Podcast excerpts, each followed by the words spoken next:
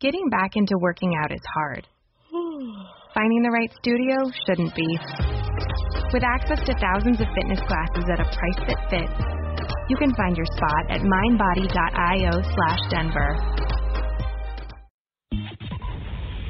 Thank you for tuning in and welcome to another epic edition of The Jerry Jones Show, hosted by Jerry Jones, along with his sidekick, Kevin Anderson. Each and every episode is guaranteed to increase your profits and decrease your stress in dentistry.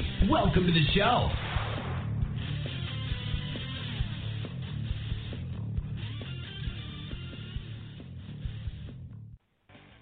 All right, everybody. Hello, it's Jerry Jones here with another edition of Dentistry Confidential, and I'm excited to have you with me today. And our special uh, guest interview expert for uh, today's Dentistry Confidential edition is none other than Mr. Jim Gundlach. Uh, Jim is based in California, Northern California, and uh, Jim's a uh, um, I, I kind of hate to use the word consultant uh, because he's far more than that. Um, but but Jim pr- predominantly works with dentists in the Northern California uh, some in the Southern California area. And I've gotten to know him a little bit over the last uh, uh, year, probably uh, at least eight months or so. I don't know how long it's been. And uh, Jim and I have come to find out that uh, we have a lot of similarities between the two of us and what we what we think and how we think and um, and uh, how we uh, how we view business and specifically uh, how we how we view the dental business and um, and so it, it's kind of nice when you find somebody that uh, has something similar, uh, has similar views and experiences that validate those opinions and views. And uh, I certainly have uh, come across that in Jim. Um, Jim, uh, you're you're in uh, Northern California. Can you hear me okay on today's call? I can, loud and clear. Thanks. Okay, fantastic, and I, I can hear you too as well. So. Um, before we get started, why don't you tell our um, our subscribers a little bit about uh, yourself and a little bit of your background and how you came to get into the dental uh, world, uh, because it seems like we all have a an interesting story that uh, that puts us here.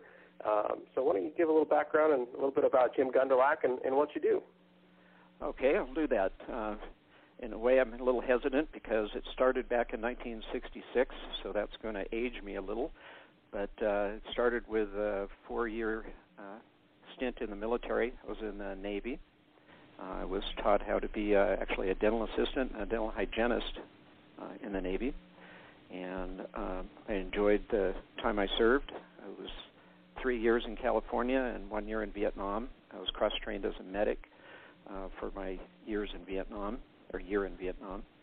Uh, when I came back, I got right back into dentistry. I was with the SS White Corporation for a while, with the Denar Corporation. After that, uh, I've had four dental laboratories. It's one of the first uh, uh, dental technicians to uh, apply for the certified dental technician uh, certificate certification. They have five categories that you can uh, be tested in, and I uh, applied in three of those five: crown and bridge, ceramics, and dentures. And uh-huh. then went on to uh, other things within dentistry. I've worked uh, with uh, Southern California College, rewriting the dental technology program there. Uh, got my teaching credential from UCLA at that time, and then ended up uh, going to Northern California on request of a, a dentist that needed some help, uh, actually with his dental lab uh, from a business side. Said it'd probably only be a couple of year uh, project, but if I was willing to come up and help him, he'd like me to do it. So I packed up things and went to Northern California, and un- unfortunately for me, we turned the lab around in three months. So uh, that kind of uh, created an opening for me. And then the the dentist happened to be an orthodontist, and he said, "Well, what do you think you could do with an orthodontic practice?" And I said, "I don't know. Let me try." And uh, four and a half years later, we had seven orthodontic offices around the Bay Area and two dental labs. So it was kind of a fun thing, and that led me into consulting, uh, opening up the uh, Gundlach and Associates uh, consulting firm in 1984, and that's what I've been doing ever since. Okay. So you've been around this game a while. This is um, the, the the world of dentistry is not new, and it sounds to me like uh, you you have actually uh, uh, seen some significant change, not just in the in inside uh, as a general practice type scenario for for general dentists, but on the lab side and and um, uh, as well as uh, just in the overall uh, industry itself. Um, uh, that's um, I didn't know that you'd served in Vietnam. Um, and, and by the way, thank you for your service. That's a big deal to me. And um, and uh, when I find out uh, somebody served and given time to a country, it's uh, it's uh, it's an honor to be affiliated with you. So um, I thank you and I appreciate that.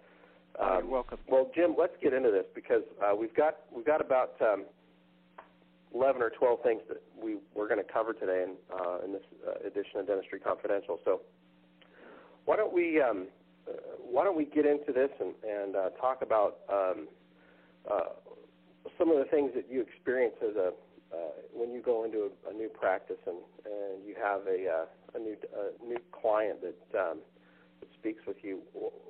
First of all, um, typically, how how are you? How do dentists find you? I mean, we're, we're, what what uh, you know is it through just dumb luck that they're able to find you, or, or where, where do you, where do folks how are they attracted to you? What what do they how do they hear about you?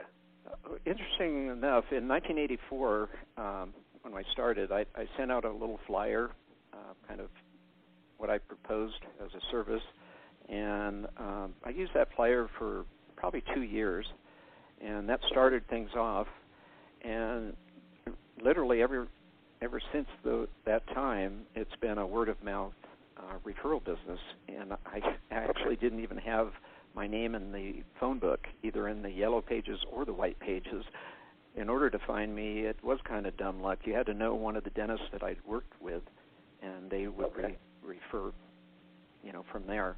Uh, now, I got a little more with it from a marketing standpoint about, uh, oh, probably maybe eight years ago, with starting a website and uh, doing more of the conventional things, just to see how it worked, not and mm-hmm. kind of more as an experiment for my, my dental clients to see what we could do, uh, you know, on the internet with them. But now, I, you know, I'm fully exposed on the internet and have uh, the website and Facebook and all the normal things that people do in business now. So pretty easy to find now. Mm-hmm. Um, when a when a doctor contacts you, and I'll, I'll um, remind us both so, so, that we speak up because because of our connection here that we have uh, in the recording uh, of the of the uh, interview here. Um, what are some of the uh, big challenges that a doctor will approach you with? Um, what, what are some of the what are some of the problems that they that they come to you with that you're known known to solve? Well, it's kind of bittersweet. Um, I say that because the the bitter part is I'm usually called in in more like the 11th hour when uh, someone has either reached a plateau and been on that plateau for several years, which means they're really declining, or they're on a downward uh, spiral of some sort. Um, the sweet part is if, if we can make things happen and turn things around, it's obvious that it was us that did it, which is kind of nice. Um, and so that creates a, a you know a longer term relationship with the dentist clients that we have because um, they appreciate the service more than if perhaps we were contacted while they were you know on an upward incline and they continued to go up, but they may not have contributed so much of that to us. So it's pretty much when production, collection, new patients uh, see a decline. Those are kind of the top three uh, indicators that you know cause us to be called in. Mm-hmm. Okay. Um, what uh, What do you think uh, when a when you uh, encounter a new client or uh, even a even a long term client, what uh, maybe break this down into both uh, new and then long term, but uh, what aspects of of business of running the actual business uh, do you feel like dentists have the most difficult time understanding, or maybe even uh, uh, choosing to embrace the fact that hey, this is business. I'm in it. I'm in it to win. Uh, I'm not in it to lose money. I'm in it to make money. What where do you where do you feel like the, the where they have a, a hard time uh, with that? Well, of course, you know, dentists have spent you know their entire environment around you know the clinical aspect of dentistry and um, you know the sciences behind it through school. They've had very little business training, if any.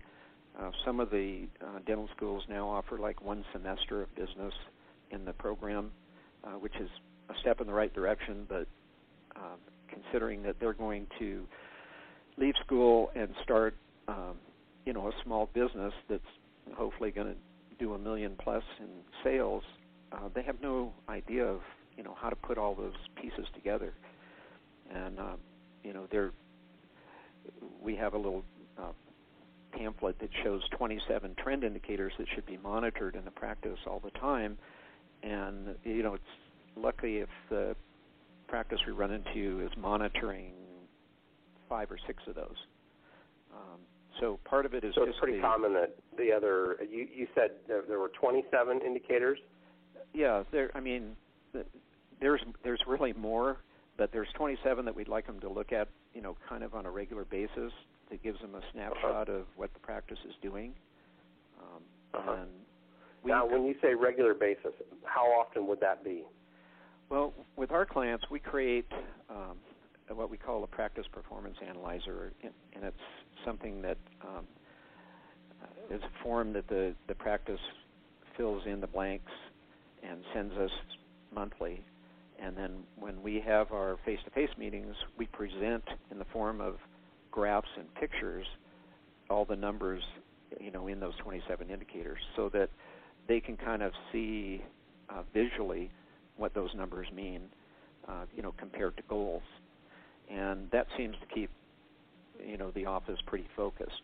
So, in answer to your question, at least monthly, but we have them do the weekly, the performance analyzer weekly. We get that at the end of each okay. week. So we'll get either four or five of those a month throughout the month, so that we can kind of keep an eye on how the practice is doing during the month, and then more of an accounting view at the end. We take all the figures and you know match them up to goals. We have diagnostic goals, production goals, collection goals, new patient goals. Um, all those are monitored, and uh, we see how we did.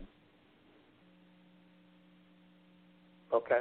So it, what you what you typically find though is that most offices are lucky if they're actually paying attention to to six of those on a regular basis, if at all. Um, I mean, you're you're feeling um, obviously what gets watched can improve, and um, and if you're not watching these different indicators, uh, practice health indicators or or, or whatever, um, very often at the end of the month you've got a rude awakening because there's no money in your bank account, or you're certainly a lot shorter than you should be. Um, and when it comes time to, you know, to uh, pay the bills or reconcile, um, you're short. So uh, not only that, I mean, some of these other indicators have have a long-term uh, outlook, and so if you're not watching a if you if you see a downward trend and it should be going upward, um, you know, you miss it, and then you end up you end up, I'm assuming, just playing catch up.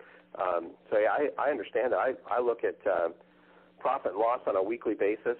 Um, we look at deposits every day. We look, you know, are they are they in line with what they should be? You know, what's the ratio? I mean, we we look at a number of different things um, for our own office, including what we call recovery ratio, which uh, for us that's uh, we take a look at, uh, at production adjustments and deposits uh, or or receivables. Uh, and so we have a ratio that we're comfortable with, and if it drops below that ratio or goes above that ratio, something's up. Um, obviously, a continual upward trend, uh, and, the, and that particular ratio isn't a bad thing, but there is a problem if it drops, um, or if there are sudden changes that would indicate we've got a problem somewhere else. So, um, yeah, I mean, I think one of the one of the big challenges that dentists have is just not paying attention to the numbers. They get caught up in the treatment or in the deliverable of dentistry uh, you know, the actual um, in the operatory doing the work versus um, managing the business. And you know, you'd think you mentioned dental schools a bit ago. You would think that you know, with an education that the, you know, with the value of the education that, that a dentist receives on a clinical side, that there would be more than one class, one semester about how to run a business because most of these guys and gals coming out of school have the ability to have, or rather quickly, a million plus dollar a year business. And um, you know, you take a you take a guy that's uh, running a million dollar a year business of any kind um, that's in any industry, and they've got their hands full. That is a big responsibility. It's a full time job to run the business, let alone work in it as a technician. So, you know, you you we, we know why they call it dental school and not business school or not dental business school because you know dental school is about the clinical side and the, the training for the clinical side um, and certainly the business side of it uh, requires as much effort and dedication and, and education as uh, as the clinical side. So, um, yeah, that's that that's tough. Um, when can you kind of give me an idea that when you run across a, a client that, that's been with you for a period of time? Well, first of all, let me ask you this question: um, When you start working with a with a dentist, how long does it take before they finally the, the light bulbs usually start going off? Is it is it relatively quick? Does it take some time before they sort of start really paying attention to what they've hired you to do, or what what do you see happen typically with a client? Well, that you know that varies probably as much as it did in dental school for the um, dental student to figure out how to cut a crown prep. You know, okay. some can do it, you know, just almost in their sleep right away, and others takes right. longer. Um, so it, it's hard to really pinpoint that. Um, you, you know, when they kind of really, you know, get it that they're, you know, in, yeah. in a business. But um, I think it part of it comes when they finally realize that patients cannot evaluate great dentistry. Um, all the clinical training isn't going to advance their business because the patients can't evaluate, you know, excellent dentistry from average dentistry. Uh, they can do a couple of things. They can, uh, patient can tell you if they like the look of their new smile, if if they had a smile makeover. So you know they can visually see their six anterior upper teeth, and that can be a, a point of judgment. And the second part of that is you can't hurt them. They know if you if they've been hurt in the chair. But other than that, you know, they really can't uh, tell if you have you know proper occlusion and the ridge and groove direction on the crowns is going in the right place. If you have balancing or working contacts or anything else, um, it's all about the non-business stuff we show the show our clients a uh, formula right away, first meeting. Uh, it's called the value formula, and it's V like Victor equals S plus P plus E. The S stands for solution. Jim, could you could you repeat that again? Yes. Uh, S like Sam, P like Paul, and E like elephant equals value or V and the S okay. stands for, in our industry, solution is uh, dentistry, of course. That's what we provide. The, the P stands for plant or facility. It's what your brick and mortar business looks like. And the E stands for entrepreneurial skills. And what we show them is survey after survey that's done with um, focus groups of patients uh, as they're asked about their dental experience will tell us that the S part of the formula gets a maximum of 20 points out of 100. If they do everything right, which is basically the smile looked good and they didn't hurt you, uh, you get 20 points. If the facility looks um, up to date, modern, clean, um, you'll get a maximum of 30 points. And everything else, all the entrepreneurial skills, how you answered the phone, if you remembered their name, um, they have, were kept waiting in the reception room, uh, all these things uh, add up to 50 points. So we show them wow. that the the very conscientious dentist who focuses on the P and uh, and the E can get 80 points or 80 percent, which is a good strong B, even if they can't do dentistry to save them. And and the guys yeah. that focus on the S and P can only get 50 points out of 100 if they don't do the other things, the business skills. So, and I think you'll remember that 50% on a test in school was an F. So you've got. Yeah, and we both know what an 80% is. I'm sorry again. Yeah, and 80% is a B minus, which is certainly passing, but you can't get it. You can't get passing unless you unless you include the entrepreneurial skills or the E value, right? That's right. If without the E and the 50 points, um, you're stuck with a really good dentist who does excellent clinical work, has a beautiful facility like you know the Taj Mahal of dentistry, and you put those two numbers together and you get 50%.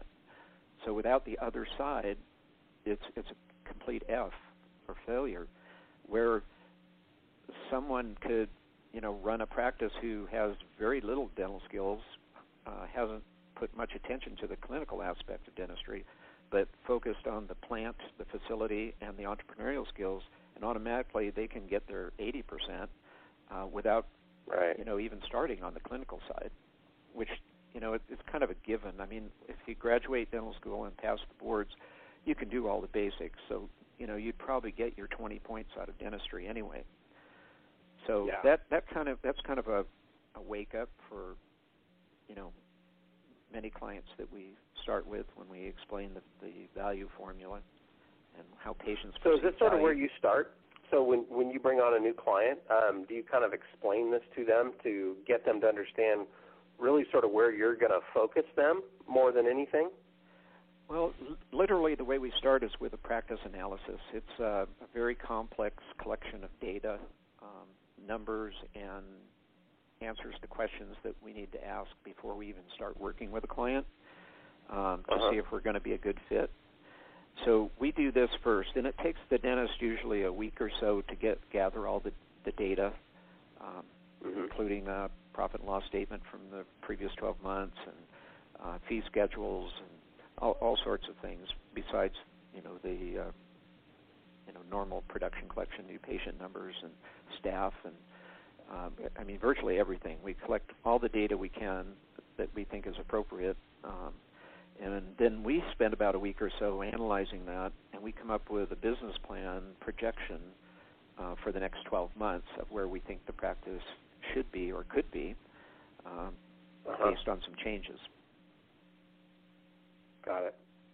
And, and Got it. Okay. that's the big I have never heard in all my uh, in all the interviews I've done like this, and um, uh, all of the reading I've done, I've never heard anybody explain um, this SPE equals value uh, in the way that you have. Um, I and I'm not saying that I don't agree with it. Um, I I absolutely agree with it um, because when you look at the basic skills that makes a person successful in business, uh, no matter what the business is, change dentistry to podiatry, change it to chiropractic, change it to uh, running a McDonald's franchise. Um, if you lack the entrepreneurial skills, you can have, like you said, the Taj Mahal, the, the most amazing dental office, uh, you know, of anybody around you, or, or and you can be the best clinical dentist. You can have the best technical skills, um, and I can see why they, you know, that's only worth 50%, and the other 50% is about the entrepreneurial skills. I'll give you an example. Um, today I was reading. Um, uh, reading an article in uh, uh, on on the internet, and it's on. And since it's on the internet, it's true. Um, but it was a news article, and it was out of um, New Port Richey, which is down in Florida, I believe. And uh, this dentist has has an article in the newspaper about uh, his brand new dental office, and it says here he's quoted as investing three million dollars into the project, which will house one of the largest solo dental practices in the region. Three million dollars. There's 18 patient rooms, a full denture lab, a full porcelain lab, all kinds of stuff. Board certified endodontists and periodontists that are going to show up, you know, and, and do that sort of stuff. Um, uh, but three million dollars. Um, he's anticipating having uh, up to 40 or 50 employees with four or five dentists as he grows. Um, so if this guy, la- if this guy, he's built the Taj Mahal. Clearly, I mean, spending three million dollars on a dental office is, is big. He's probably um, an experienced dentist, but if he doesn't have the entrepreneurial skills to back that up, even with this beautiful package he's got put together, he's still got a 50% chance of failing in my book. Yeah, he's only got 30 points so far. Yeah, we don't know about his dentistry, right? So he's only no, got 30, 30, points. So uh, that's um, be interesting that's to very see what revealing to me. So if you're listening to this call and you're wondering, uh, you know, where where am I at on the entrepreneurial skill set, or should is that something I should be working on? Um, you know, looking at how value is created in a in a business, and in, in particular, a dental practice. Um, if you're if you're lacking the entrepreneurial skills, it's certainly something you need to be brushing up on. Um, getting hold of and reading every book you can get your hands on about running a business and systemizing it and, and so forth. So um, that's good. That's really good. Hey, Jerry Jones here. Thank you for joining me on this edition of the Jerry Jones Radio Show. You've reached the end of this segment. and in just a few days, we'll post the next, or in some cases, the final segment of this show. You can always listen in to the next segment or show by visiting jerryjonesdirect.com forward slash podcast. You can subscribe on iTunes or Stitcher, or find the show at blogtalkradio.com forward slash Jerry Jones. For more information about Jerry Jones Direct, go to jerryjonesdirect.com or give us a call, 503 339 6000. Our member ambassadors are standing by to assist you. And once again, thank you for listening to the Jerry Jones Radio Show. Getting a tasty breakfast sandwich with a quality cup of coffee, that's a morning victory. Getting it served quick and at a great price, that's like a morning victory with a parade and a marching band. Get a sausage McMuffin for $1 and add any size hot drip coffee for just a dollar more on McDonald's $1, menu. Hot and tasty, fast and easy. That's breakfast at McDonald's. Prices and participation may vary, cannot be combined with any other offer or combo meal.